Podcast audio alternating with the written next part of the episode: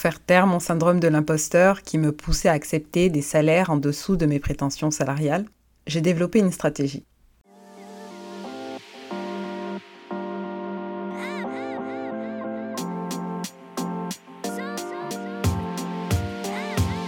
Femme, noire, française, immigrante et jeune maman, je suis passionnée par les enjeux de développement professionnel.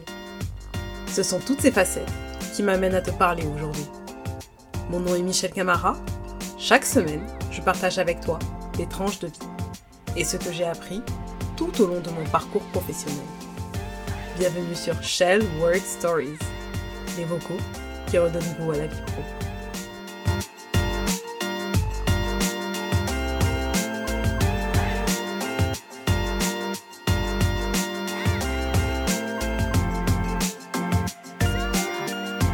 Aujourd'hui, on compte de nombreux blogs et influenceurs qui donnent des astuces pour apprendre à négocier son salaire.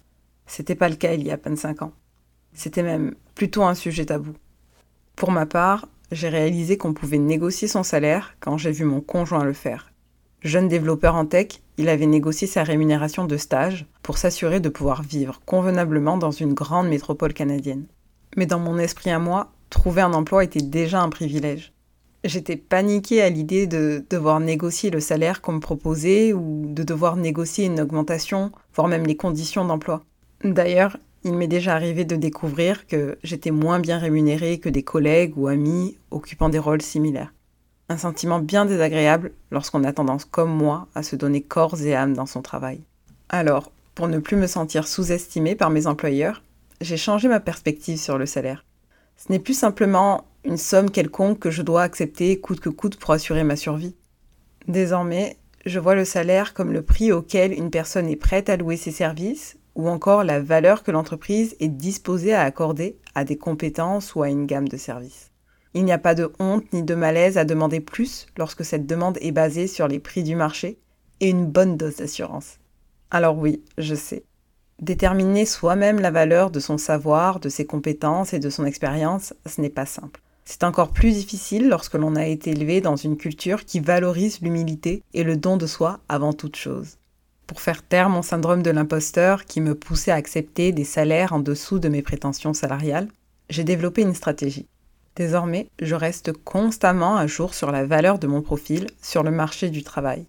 Diplôme, année et type d'expérience, compétences, taux d'inflation, je consulte les offres d'emploi, prends en considération les moyennes salariales nationales, je sonde le marché et échange avec les personnes ouvertes sur le sujet. Un salaire adéquat pour l'employeur et l'employé est un facteur clé de satisfaction et de rétention. Se sentir valorisé est essentiel, et le contraire peut inexorablement conduire vers une sortie d'emploi prématurée. Lorsque tu chercheras ton prochain emploi, peut-être à la recherche d'un meilleur salaire, n'oublie pas que tu as le droit de demander ce que tu vaux. Et pense à cette équation. Salaire souhaité égale niveau de rémunération actuel sur le marché, plus rémunération nécessaire pour vivre décemment, multiplié par ta valeur ajoutée professionnelle. Le salaire que tu veux est celui qui ne te donnera pas envie de partir en regardant le salaire offert par l'entreprise voisine. Je viens de te raconter un bout de mon histoire. Est-ce que ça te parle ? Retrouve les notes vocales chaque mercredi.